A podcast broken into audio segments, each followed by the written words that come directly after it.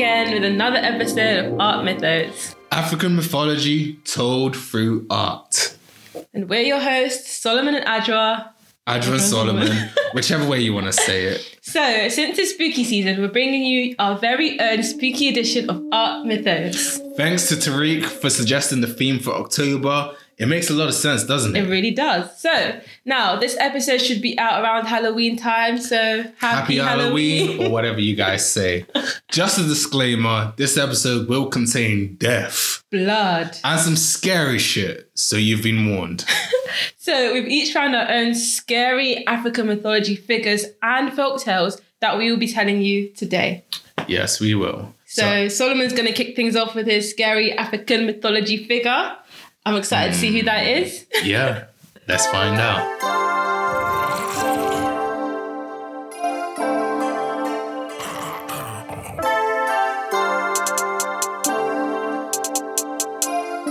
Okay, so in honor of spooky season, I'm going to tell you about a powerful group of Loa mm. called the Gaide clan. The Loa are spirits of the African diasporic region mm-hmm. of Haitian voodoo. Nice. Most of the deities are derived from traditional regions of West Africa, mostly the Fon and the Yoruba. So, my people. Yeah, as always. They're everywhere, innit? The Gaide are categorized as psychopomps, which, weird word, right? I love it. Psychopomps. It sounds like a music genre. Yep. Psychopunk. Yeah. So it's psychopomps, um, which are entities who no, who are normally responsible for escorting the deceased deceased souls from Earth to the afterlife. Nice. So like Hermes in the Greek religion, Yeah. Valkyries in Norse, and Anubis in the ancient ancient Egyptian religion. Okay. So they are normally celebrated on the 2nd of November, called Fate Day, also known as All Souls Day. Nice. So that's very close to Halloween, isn't it? It's like two days. Yeah, it's like two days after Halloween. Yeah, that's So cool. See the sim- similarities there. Yeah. Oh yeah, because sorry, because I just thought um because Halloween is literally like the day where the dead are like on Earth, and isn't this wait is this what's this day? Is it like when they're bringing dead people to? We're gonna find out. Okay. Um, so, I'm to first tell you about the known Gaide and short myths attached to them. yep, I'm ready. Let's go. So, it all began with two brothers, Papa Gaide and Gaide Babako. Both brothers were short and of dark complexion. As it happens, Papa Gaide was the first of all mortal men to die. This was particularly because of his custom to smoke cheap cigars. Smoking kills. It was a natural death which created a new life path for him. nice. Solemnly, Papa Gaide was buried by his loving family with his favorite hi hat. Oh, that's very thoughtful. Yeah, yeah. So he died with his with his drip in. In his Sunday best, as they say. Mm-hmm. Nice. So, upon entering his new path, Yeah. Papa Gaide, just as loving and happy in death as he had been in life, discovered that he could read the thoughts of people. I hear dead people. this drew him to the sick and to the sick children. Yeah. Being so close to death, they reveled in the time that they had left, extracting every last bit of joy that they could find. Papa Gaide appreciated this revelry, refusing to take a single soul from its earthly body before it was time. oh, He's nice, isn't it? he's like um Grim Reaper kind of thing. Yeah, but like a really Like nice a nice Grim Reaper. Grim Reaper. Like in The Grim Adventures of Billy and Mandy. That's that's the one. That's that's definitely the one. He was definitely Jamaican, that guy. One hundred percent. so random. So, as he took each soul, he asked them about their lives and l- love's often given them a chance to say goodbye to those that they left behind. It was then Papa Gaide discovered that he could also hear the thoughts of the dead. So, when his brother, Gaide Babako, died, his family dressed him in his very best evening clothes mm. a hat, for he was very particular about his personal appearance. He said, I want to look fly when I die. Oh, okay. So, awakened to see Papa Gaide, the two brothers rejoiced. Seeing, seeing how overworked Papa Gaide was, Gaide Babako decided then and there to help him out. Wearing his sunglasses and cane, Gaide Babako took charge of the crossroads or the gateway that leads all souls to the home of the dead. Okay. So it's very similar to the ideas and concepts of death that um, we see in the animated movie Coco. Yes, yes, Yeah. yeah. So they, they had like a really interesting concept of Yeah. know, death and you know visiting the dead. yeah, that's such a lit the movie. whole Mexican culture. But this is Haitian, but it's very similar, Similar. Mm. In, in culture to how they respect or how they interact with the dead. yeah. Nice. So, Gaide Nibo is another one. Ooh, okay. In life, was this handsome man with his purple shirt and black riding coat. He inspired an intense magnetism that neither man nor woman was immune to. As a result of this lustful trait, Mm-hmm. he was the first person to die by violence Oh, okay. becoming the patron of those who died by unnatural causes. This includes disasters, accidents, misfortune, and violence. Having died before his time, Gaide Nibo feels immense compassion for those who died in unnatural ways. Mm. His kind heart is often moved by the souls he guides. Oh, For those whose bodies are yet to be found, found, Gaide Nibo often sends his horses to give their voices calling to the living in hopes of aiding the deceased, the deceased recovery, so mm. like to help them find the bodies of the dead. oh, that's nice. And um, so he is. He's even been known to guard the graves of those whose burial place, places were unknown. like serial killers that hide bodies and never say where they hid the bodies. Yeah, so he, you know, guards them so that um, before the family finds them. That's nice isn't to know. So these Like- like these these guides are really nice. Yeah, that's They're- nice they're to really know, nice. yeah. But yeah, um, Gaide Linto was only five foot tall and he was very old. So here's another one. Yeah. Yeah. Wearing his old-fashioned black hat um, that seemed to melt into his dark chocolate brown skin. Hmm. He sat around telling stories about the two brothers, you know, the first two brothers. Yeah. And one day he warned all that there was a great destructive storm that was coming. To any who would listen to his warning, Gaide Lin- Linto told them the best way to prepare. Six months later, when Gaide Loraj brought a great storm, appearing to many who died and taking them to the afterlife. So Gaide Linto had died at that point in time. Yeah. Fondly, the docile old gentleman was remembered, prayed to, and thanked by those who weathered the storm well. Because obviously, he warned all these people that the storm was coming. Right. So they, you know, thanked him and remembered Yeah. him and prayed to him. Yeah. And so, hearing those stories, Gaide Linto, with his walking cane and wearing his glasses, performed miracles for the orphan children, ensuring that you know they were placed in good, caring hands. Hmm. Even now, when Gaide Linto smells trouble coming six months ahead, he goes and offers preparation and prevention. If you listen hard and take heed, mm-hmm. he will guide you through your troubles. That's nice. Mm-hmm. Second to last is Gaide Dubai. Ooh, Dubai. So Gaide Dubai had always been able to hear spirits. When she died, Oh, okay. Yeah. I wasn't expecting She. I was expecting them to be she. Mm-hmm. when Okay. she died, people grieved not only for the loss of her, but also for the loss of her gift.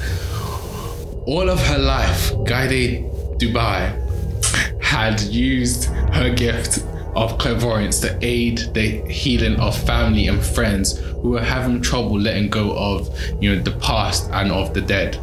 Believing that someone was still needed to perform such a task, she gave her gifts of clairvoyance to the people. However, this failed to work the way she had intended because some of the people she gave the gift of clairvoyance to sought to join the spirits of the dead. So instead of just, you know, being able to like um you know, communicate with those dead to get closure. They said, "No, I want to be with you guys in it." So, um, it became an issue because they spent more time with the dead than the living. Right. Okay. So thus, it was Guy Brave who became the guardian of the cemeteries and graves. Someone had to ensure that the souls of the dead remained and the souls of the living stayed out. Mm. As much as Guy Brave loved all who showed proper respect, he wishes for everyone to live the life that they were given. After all, you cannot live two lives at the same time. Mm. So just wait your turn and move on to the afterlife. So, as you can see, there's a few characters in the Gaide clan. Yep. Just a few. Just a few. All referring to the dead and death itself. And so, to celebrate Fate's Gaide, people will put on their Sunday best and go to church first thing in the morning to pray. Then they'll go home and put on um, a regalia of the several Gaide. So, they'll put on outfits that, you know, relates to the different Is that what regalia means? Yeah, so it's like different outfits or Okay. costumes or motifs of the Yeah. different Gaides. Okay. So an outfit can be as simple as a white blouse and skirt and pu- and purple neck scarf, or can include a black top, hat and nails, a baton and a cane, um, a red bandana or multicolored necklaces. Basically, anything you have in your closet. Basically, that's sort of That's know, red um, or purple. yeah. So it sort of reminds me of you know the guy in The Princess and the Frog. You know the guy that's like, I got friends on the other The evil side." guy? Yeah, yeah. Okay. Yeah, him. It's Yeah. I think he, he did voodoo as well. So Yeah, he did do voodoo, yeah. to- and he talks to dead people. So yeah. maybe- Okay. Okay. Maybe he's a guy though. Yeah. hmm Okay. So it's also common to wear makeup, painting half of the face white um, with black around the eyes, Oh. or even dusting the face with flour. Once dressed, celebrants go to town. Go to the town cemetery, where um, those who ancestors um, who have ancestors would clean the tombs of their loved ones and leave food for them in remembrance. Nice. Very unrelated. Quickly. hmm There's this TikTok account of someone who cleans tombs. Oh, ah, that one I, that you keep yeah, I used to watch it. So, like, it's so satisfying. But like, so she cleans like different tombs that are like have been forgotten about, like literally hundreds of years old, and she like finds out who the person was and tells their story. So it's very interesting. yeah, I think Then we are like looking through graveyards. I think the guides will love her. You know? Yeah, it's really nice. Yeah, Definitely. So yeah, so those are the characters or characters called the Guy Gaide. nice. Um, not exactly scary, but it's related to Halloween Yeah. and the cultural similarities of the celebration. So people dress up as the Guy Gaides. Yeah, it's cool. It's almost the same way cool. people dress up for Halloween Yeah. costumes. Yeah. And it yeah. reminds me of the whole Day of the Dead thing, as you said. So it's cool. Love it. Cinco de Mayo. Cinco de Mayo. That's it.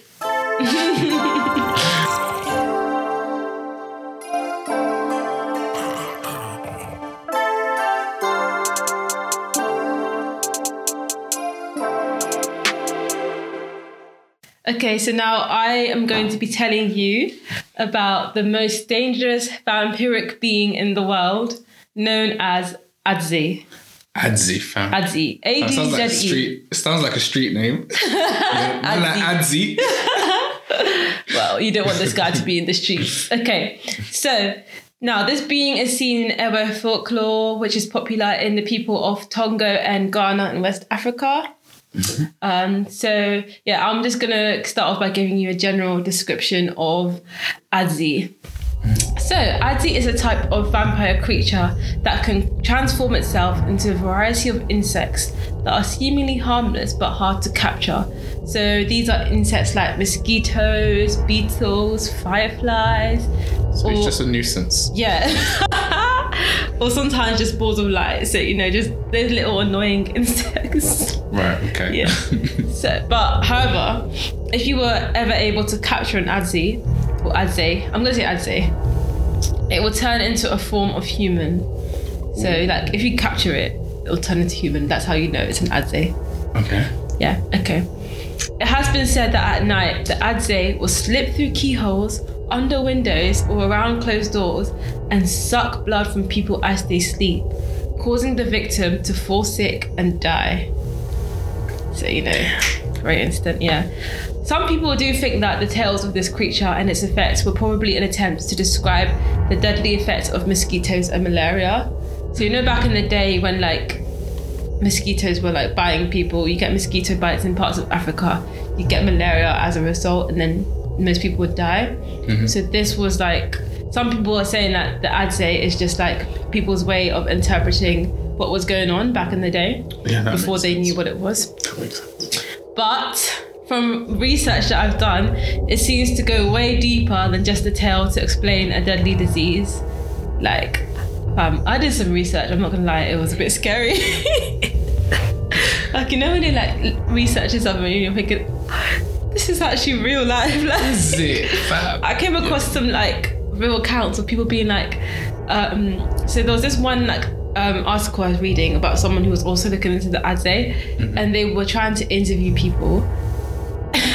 and they were like, yeah, so I wanted to interview this priest, but he was like, oh, I can't interview anymore because after I decided to interview, I had this dream, and the Adze came to me in the dream, Nope. and they said Nope. not to check. I was like, hey, what? So for centuries, the Adze has been feared because there is no potion, spell, or weapon that can ward one off it, and there's no cure for if you've been bitten. So the Adze will either drain the person of life or possess them. There's no if, buts, and end. You're either gonna die or get possessed. So you're co-signing yourself to madness or misery, if not both. If if you ever come across an Adze. So Not easy. yeah, it's not easy at all. Like, so as I said, they have the power to possess all humans, and those that are possessed by an Adze are viewed as witches and often referred to by the Ewe people as Abazodom. I don't know if I said that right. Abazom. Abazom. Yeah. So witch. However, it has been said that the Adze possess women more frequently than men. Mm. So just like how Western women throughout history are more susceptible to evil, like Eve, Salem witch trials back in the day, according to the Ewe culture, it's the same thing with the Adze. Like women are more likely to be mm. possessed than men. I don't know why it always has to be women, but you know, it is what it is, I guess. Misogyny.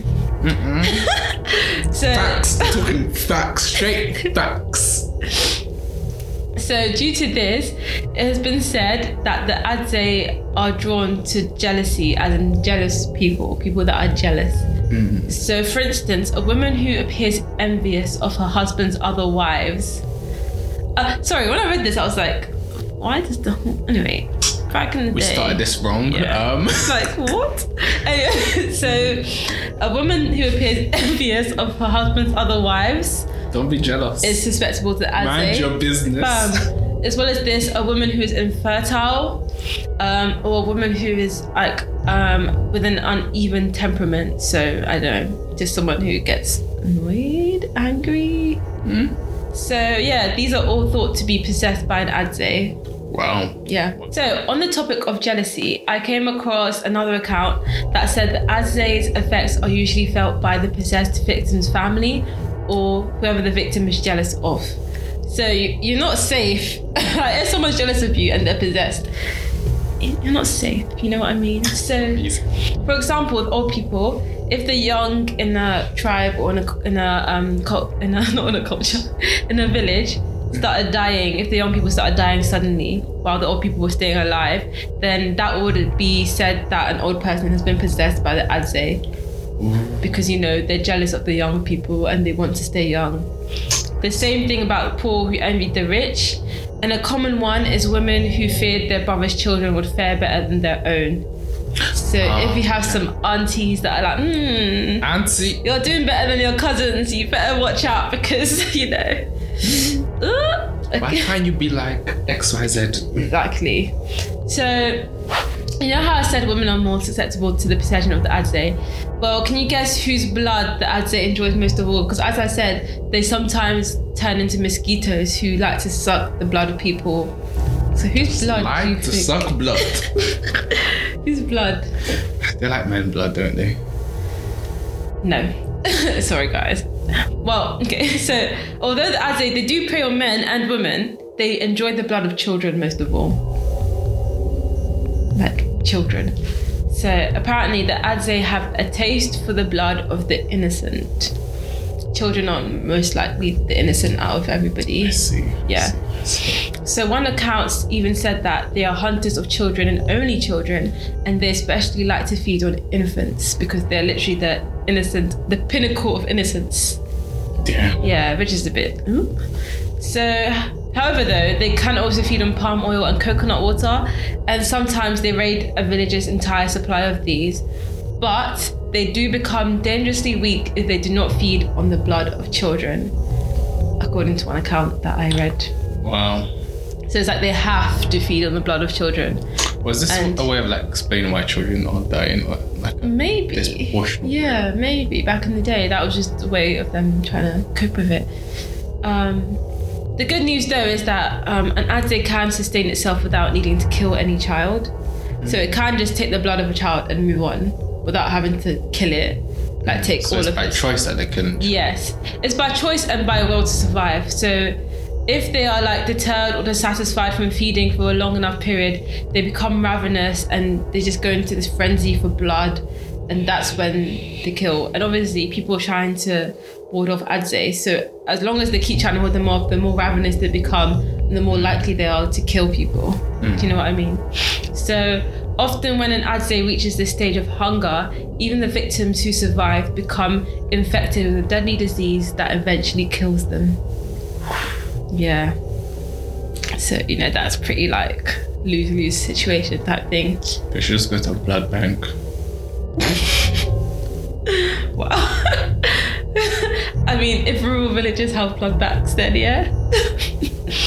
so, um, while there is little that can be done to fight the Adze, there may be a few ways to free itself from its pos- to free yourself from its possession. So there are a few ways. Okay. There's light at the end of the tunnel for some people. So some people believe that the only way to defeat an Adze is to force it out of its host and into a quasi-human form.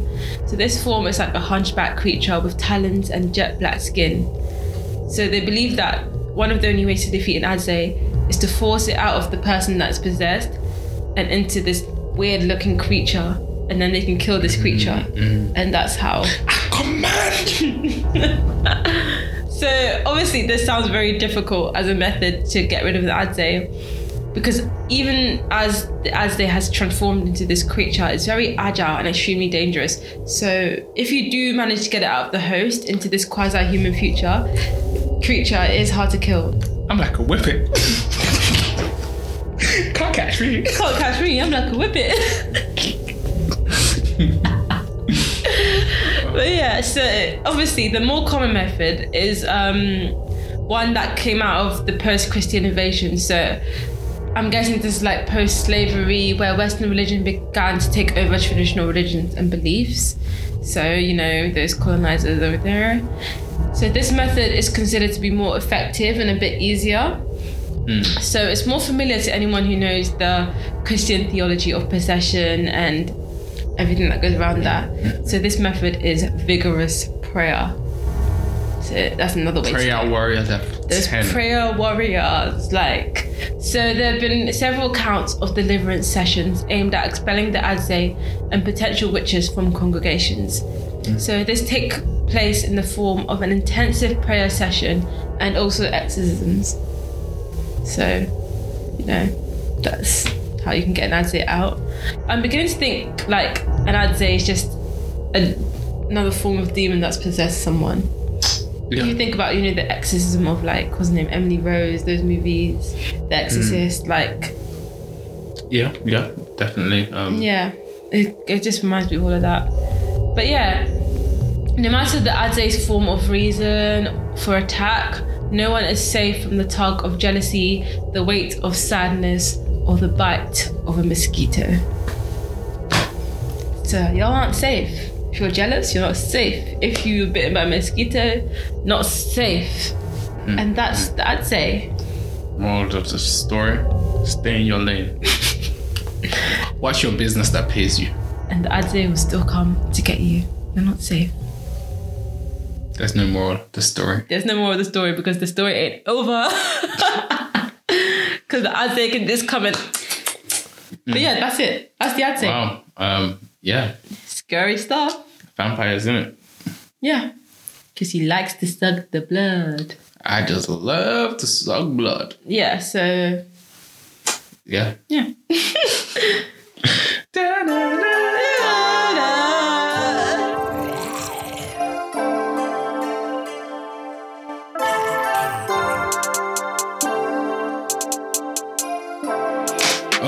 so I'm going to talk about my um, African folklore or myth, Yeah, spooky season edition. spooky season edition. Okay, so you know some of those stories that Loki scare you a lot more than they should? Yes. Well, this is one of them for me. So, today we take a trip to South Africa to tell you the stories about the Tokoloshi, a small group of terrifying creatures Eh. that basically destroy your ability to have a restful night's sleep. I don't like where this is going. Honestly, I don't want to hear this, guys. it's a lot. I don't want to hear this. It's a lot. I don't want to hear this. So, the Tokoloshi are creatures from the Zulu mythology that live in South Africa. They are said to attack you in your sleep and are said to be a part of the reason why many people in the Zulu culture sleep with their beds raised off the floor. No.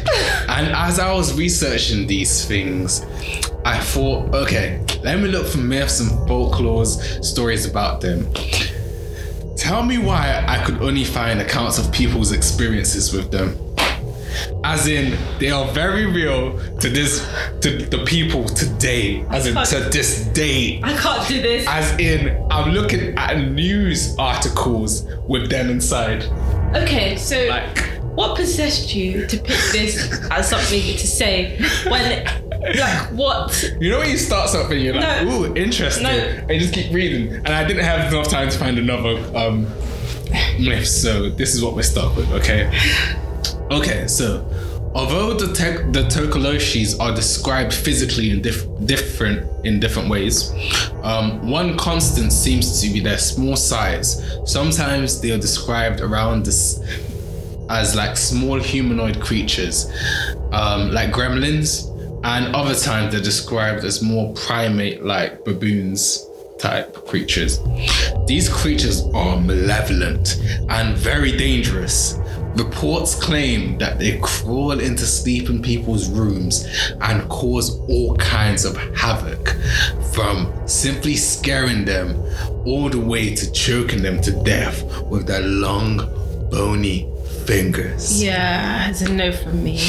I just cannot.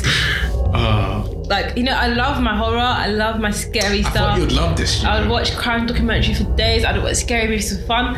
But when it comes to sleep, it's a no. I can't. Soz, yeah. So it seems to particularly enjoy scaring children, Okay, that's cool. often leaving them with long scratches on their bodies. One way to keep the, to- the Tokoloshi at bay is to put bricks underneath the legs of one's bed. Um, so, as I said earlier, um, so this will put you out of reach and hopefully out of harm's way of the Tokoloshi. However, this only protects the person using said bed, and it might instead cause havoc on the other people not involving said person. Wait, so if you put bricks under your bed, it only protects someone, the, pe- the people The on that person bed. on that bed. the person that put Yeah. the bricks there, yeah. or the people that are on the bed. Whoever's on the bed Okay. will go to whoever else in the It- house. In the house. Okay, cool. Yeah. So the Tokoloshi is a mischievous and evil spirit that can become invisible by swallowing a pebble. Tokoloshis are called upon by malevolent and evil people to cause trouble for others. and its least har- um, and at its least harmful, a tokoloshi can be used to scare children, but its power extends to causing illness and even death upon its victims. The penis of a tokoloshi Okay. is said to be so long Oh. that it's slung over its shoulders, Eh. and it's sometimes involved in stories of wet dreams, sleep paralysis, and rape. Wait. Yeah. According to legends, the only way to truly destroy a Tokoloshi is to find and destroy the muti left by the Sangoma, which is a witch, which gives the Tokoloshi its power. So it's like a voodoo doll sort of thing. But the much the muti um, is a term for traditional African medicine. Um, but muti, supposedly used for the creation of Tokoloshi, involves a selection of oils, herbal balms, and body parts of various animals. Yeah. This mixture is buried close to the house of the person the Sangoma wishes the Tokoloshi to attack. Okay. In 2009, Oh. there were many widespread cases of female human sized Tokoloshi who claimed to have the name Livanshini. This has yet to be dismissed as a hoax. Uh, So it's still very real. So, one explanation for the Tokoloshi and why it has such a prominent and terrifying creature um, that only attacks when people are sleeping was a very real, terrifying reasons for the creation of this creature. okay. And the reason why, to understand it, we must understand the sleeping arrangements of the people. Yes, I'm going to give you a lecture on architecture. So, as mentioned before, they raised their beds in an important way to combat the Tokoloshi. Traditionally, many South Africans in areas rife with Tokoloshi myths slept on grass mats encircling a warm wood fire that would keep them warm during the bitter winter nights. Right. However, sometimes healthy people would inexplicably be found dead in the morning. Okay. Why? Well, the Tokoloshi, of course. But there's a theory that sleeping close to the fire in their homes might have depleted the oxygen levels that filled their homes with um, carbon dioxide. Yeah. So, as it's heavier than pure air, it would sink to the bottom of the home where people slept. Thus, seemingly healthy people and sometimes entire families would be found dead. So that's carbon monoxide poisoning. That's exactly what it is. Okay. Carbon monoxide. So not the poisoning. Yeah. So a parallel would be found between those with elevated sleepers and the lack of death. So the Tokoloshis was told as a story forewarning those who slept close to the ground Yeah. and the fire. And baboons or lemurs were probably local to the area, hence Tokoloshi. Yeah. Yeah. What kept away the Tokoloshi would also keep away death of carbon monoxide. So I wish I could stop there, but there's a there was a very interesting account of the Tokoloshi that I heard in the Snarled YouTube channel. A, a story from a listener that scared me, fam. And I'm directing you to the channel to go listen to it because I feel like I won't do it justice, but I will give you an abridged version. okay. It tells the story of a girl that they're calling Diana from Is this the true story? Yes. Okay. So it tells of a story of a girl called Diana from Pretoria, South Africa, um, who moved to a remote village um, where they really believed in Tokoloshi.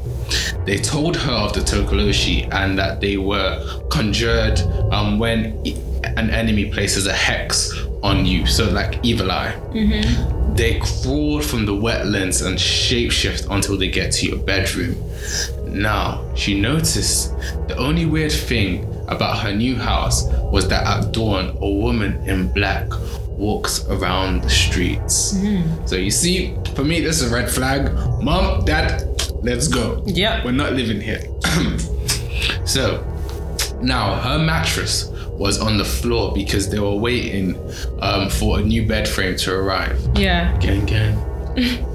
so one night, as she slept, something bit her on her big toe. Oh Lord, have mercy. She looked to see it and saw nothing. Thinking it might just have been rats, the next night she laid mouse traps and went to sleep again.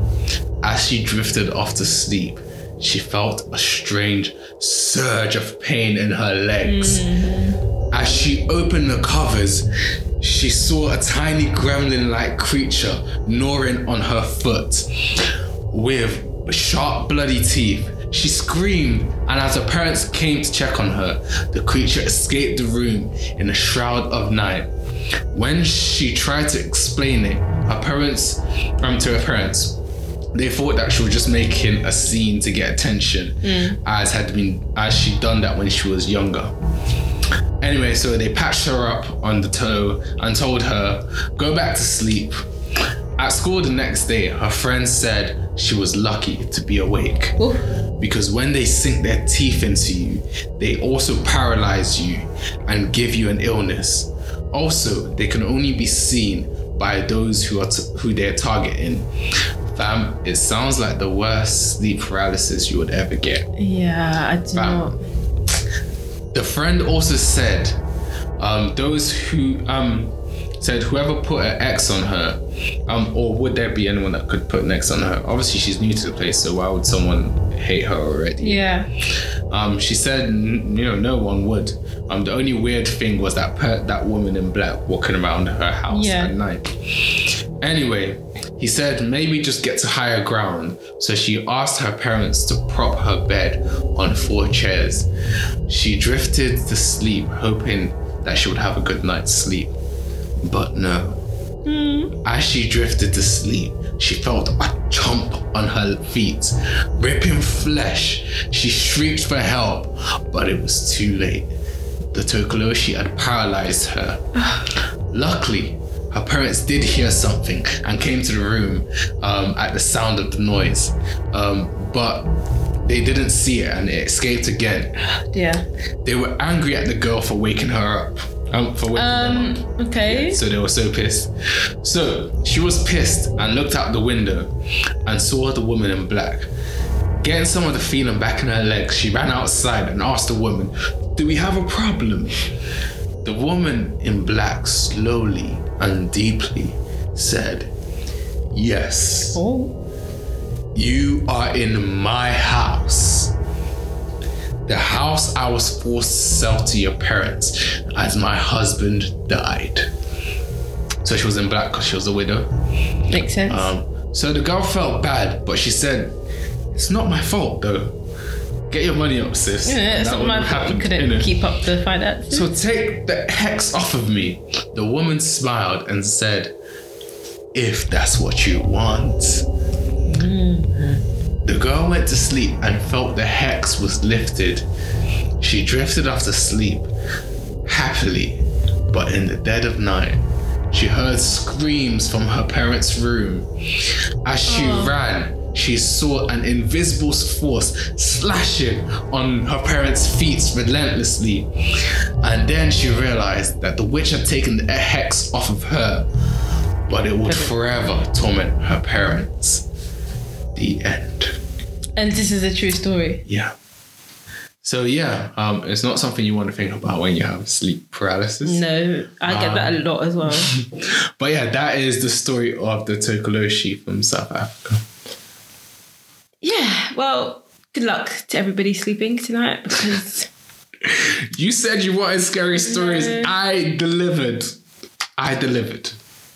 yeah. Yeah, but um, I will be sleeping uh, on I'll higher be watching ground. a lot of SpongeBob before I go to bed. Yeah, I literally need to like watch bear cartoons now Because because what the hell was this? the research wasn't easy. Yeah, it's a no for me. Well, Oh, on to my story. Your turn. I hope it is as scary. Actually, no. I hope it's not as scary. Um, because the South Africans still like fear this to this day, Yeah. and there's still stories of them, like bear stories. Well, we'll see. Okay.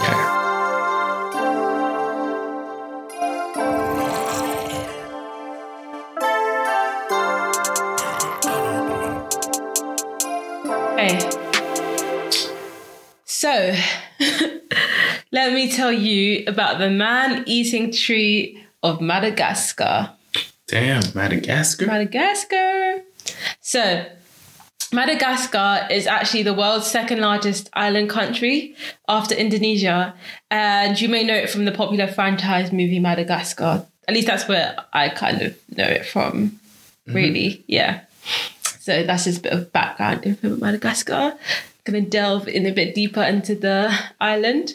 Mm-hmm. So it's actually home to many unusual creatures, mm-hmm. like the satanic leaf-tailed geckos, which are these scary-looking creatures with with amazing camouflage abilities. So let me, for the purpose of the podcast, I'm just showing Solomon what these geckos look like, just so you have an idea. Yeah, Okay, I'm interested. gecko looks like. Okay. Yeah. Okay. So they're very scary looking and they often resemble a dead leaf. So that's a satanic gecko. That's some autumn gecko. man. Um, so Madagascar is also home to the aye-ayes. hey, hey. Hey, hey, which are these scary looking lemurs. Uh-huh. I can't lie. When I was like Googling them, I wasn't prepared. I defo would not like to cross one of these in real life. Like their eyes are beady. They're just very, very scary. Um, like any lemur looking thing does not. I just screenshotted it on my phone. Yeah, I do not want that. It's ugly. Okay. And also, they're also home to like these giant jumping rats. So the description is in the name. They're like fat rats that look like the same size as baby rabbits. And I actually read that they do grow into rabbit size. So imagine a rat as big as a rabbit Ew. and they jump. Ew. Yeah. Like kangaroos. Uh, not quite like kangaroos. They, they just jump high. Not like rats, but not like not rats. so yeah. um, but unfortunately, they are endangered due to habitat loss and slow reproduction. Good riddance. I actually find it quite sad when I read that a species is endangered because it's like it's the last one. If the last one dies, then it's like they never existed. Just just wiped from the planet, just like that. Isn't that sad though? Okay, well he doesn't find it sad, but yeah. Endangered species, save our endangered species, people. So anyway, yeah. If they're cute, yeah. They serve purpose, yeah. Okay, arguable. Peter, don't, don't, don't- don't come for me. yeah. Peter, don't come for me. So, yeah, Madagascar is home to a wide range of unusual and scary creatures. But for many years, the strangest form of life on the island has believed to be this man eating tree. Ooh. Yeah, so this is actually based on somewhat a true story. So, you know, be scared, be prepared, because we're in for a wild Shiver ride. me timbers. So, in 1874, a German explorer called Karl Leche published an article in the New York World where he spoke about his travels to Madagascar, where, amongst other terrifying creatures, like I mentioned earlier, he encountered a tree. A tree. A tree! so, this tree was being worshipped by a primitive tribe called Mkodo. Um, he described this tribe as ones that lived in caves, they didn't wear clothes, and they had no religion beyond paying reverence to the sacred tree. He also mentioned that no one in this tribe stood taller than 56 inches. So this is about four foot six. So they were all quite short. Damn. Imagine, yeah. Okay. Yeah, you can imagine that tribe, yeah. So this tree, he said, was near a stream, and he described it in great detail. So just prepare your minds for this miraculous detail description of a tree. So imagine a pineapple, but it's eight foot high and it's quite thick. And resting on the base of this are just loads of leaves. So this is what the trunk of the tree looks like. Lives in the pineapple on the tree. Not SpongeBob because you get eaten. but yeah, so this is what the tree looked like: a eight foot tall um, pineapple with loads of leaves on the bottom. That's just the trunk, just the trunk of the tree. Yeah. Okay. On the highest point of the tree hung eight leaves that literally went all the way to the ground. And he said that these leaves were like doors, but slung back on their hinges, so like open doors. That's how big the leaves were and the leaves were about 11 or 12 feet long from the top to the ground. Yeah.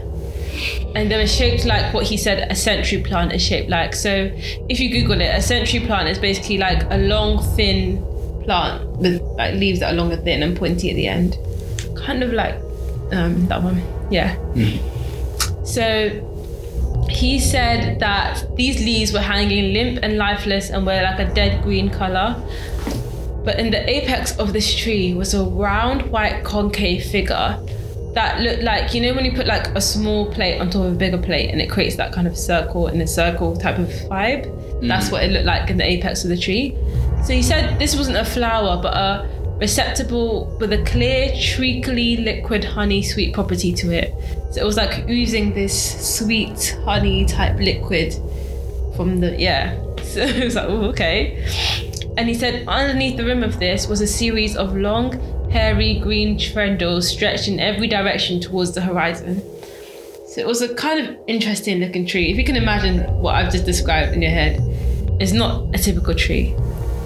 Mm-hmm. Yeah. So he goes on to actually describe this in his article in even more detail, but hopefully you get the gist. It just didn't look like a normal tree. So Leche the explorer claimed that his observation of the tree was actually cut short by the Mkodos tribe, who started shrieking wildly around the tree. what? okay, Yes. what Solomon said. And thus, an eating ritual began. Mm, you could you say that, but let's hear what the ritual was, okay? So the Mkodos tribe began to surround one woman using javelins while chanting Tepe, Tepe, Tepe. And they forced this woman to climb to the top of the tree, this long, tall tree. They forced her to climb to the top of the tree until she reached that apex that I described earlier. And yeah, they then began to chant tisk, tisk, tisk, which means drink, drink, drink. So the woman then began to drink this treacly fluid that I described, you know, the honey like fluid. And then suddenly, the slender leaves of the tree came alive. They quivered, and then, with what the explorer called a demonic intelligence, the tree suddenly coiled around her neck and arms. Like, what the hell? So, what? Sounds like hentai. Bye. so the woman screamed, but the tree would only grip her tighter and tighter, strangling her until her cries became a gurgled moan. The, Sounds contr- about right. the way I'm just ignoring this guy. the contraction of the tendrils caused the fluid of the tree to stream down its trunk, mixing with the blood and oozing viscera of the victim. How nasty is that? Damn. Like, the treacly honey mixing with the blood and viscera of the victim, like just hmm. trailing down the tree. That must be quite interesting to see. What do you think? No. Very disgusting. Oh, blood and honey, honey. and viscera, like just little like parts of the Ew. of the Oh. human oh, oozing. Anyway, the Mkodos then rushed forward. You would like this, wouldn't you? And they began to drink the mixture of blood and the tree fluid. They began to drink the mixture of blood and tree fluid, and then apparently ensued in a grotesque and indescribably hideous orgy. oh, okay. Yeah, I was not expecting that. wow. Yeah. Um, wow. Yeah. So Kodos tribe? Yeah, no, none of that, none of that. So, Leche studied this tree for three months, not three months, three weeks. And during this time, he found several other smaller variations of the tree in the forest that he was searching. Sounds like he was enjoying. So, he even saw one of these trees eat a lemur. So, you know that disgusting lemur that I. Okay, not disgusting because it's endangered, whatever. But yeah, no, it was actually the rat that was endangered. Anyway, yeah. So, he even saw one of these trees eat a lemur. Mm. Yeah. So this tree actually kind of reminded me of the musical Little Shop of Horrors. Have you heard of it? No, I haven't actually. Little shop, little shop of horrors, bop bop. No? No. Okay, yeah. To be fair, I wouldn't be surprised if not many people know it. I'm only aware of it because my brother was in the play where they did Little Shop of Horrors like ages ago. Like I'm talking about Sam, my older brother. Oh, what part Yeah. was he? I don't. It was one of the main parts. He was either the plant, like the cannibal plant, or the the main character guy. I'm a tree. no, but it's actually a main part. It's the cannibal plant. Like he's the main character. like yeah, so I think I wa- I watched the movie adaptation, adaptation like a while ago, but it's a great musical about a plant which resembles a Venus flytrap. You know the Venus flytrap that actually eat flies. Yeah. Um, so this plant is in a florist shop, and it feeds on human blood, and it gains the ability to speak and begins demanding the florist assistant to feed it. And as the florist feeds it humans, it grows bigger and bigger and bigger. It's, it's literally a really good musical. I mean, I can't believe you haven't heard it. that doesn't sound like. Little shop, little shop of horrors. No? I'm a plant and I'm eating humans. Suddenly see more. You haven't heard of any of that? Nope. Wow. But- on my own here. Okay, we should watch that musical. But yeah, so that is yeah the story of the man-eating tree of Madagascar. It was basically an account of some German explorer that came across this tribe, who he saw like do this ritual where they fed a human woman to the tree. Mm. Yeah. And apparently it's based on a true story. I, I can actually imagine it to be true Yeah. because there must be so many different species of fauna that we don't know about. And, you know, it's about time for some of them to be man eaten because obviously these vegans keep eating them. Wow. Yeah. And this was obviously way back in the late 1800s. And he wrote a whole article about it. So, Wow. yeah. Ever since then, people have been going in search of this tree, but I don't know if anyone can find it. But it is a very, he did a very detailed description of the tree that I feel like, unless you've seen it, how can you describe something like that? Do you know what I mean? I think he was more interested in the customs around the tree, Yeah. if you know what I mean. Wow, he just winked. yeah, so that's us. Yeah, that is our spooky, Spooky season. season, edition of Art Mythos. Yeah, so um, So we really hope you enjoyed this. yeah, we yeah I enjoyed Yeah. it. Okay, enjoyed might be a stretch. I've been a bit scared. I'm going to watch lie. cartoons. Um, the next episode, if you see me talking about cartoons and fluffy things, um, you know I had to over correct um this week's episode. yeah. That was not it. It wasn't. But you asked for it and we delivered. Um, spooky season. Again, season. thank you Tariq for this lovely idea. Yeah, we'll um, defo like keep this going. Um, obviously, I mean next Halloween, not forever. yeah. I've had enough for a year. But if you did enjoy this spooky season episode, please let us know by liking, sharing, and obviously rating us and leaving reviews so we Mm-hmm. know if you liked it or not. All of them stuff, you know. Just All of let that us stuff. know. Talk to us. Yeah. You know, we want to know what you think about these episodes. Yeah. Yeah, so So- we've had a great time. We're gonna go carve some pumpkins. Pumpkins, you know, yeah. Halloween up the place a bit. Halloween. You know. Ooh. On Halloween. On the night. Do you know that um, Timmy Turner? Not Timmy. Yeah, Timmy Turner. Oh, From um, Fairly Odd Parents. I. Yeah, I probably. do. Real and scary.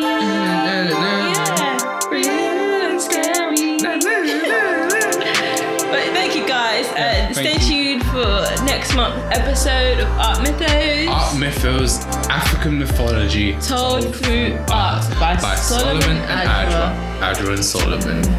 Blah, blah, blah, blah, blah. Blah blah blah blah. Thank you. We love you. You.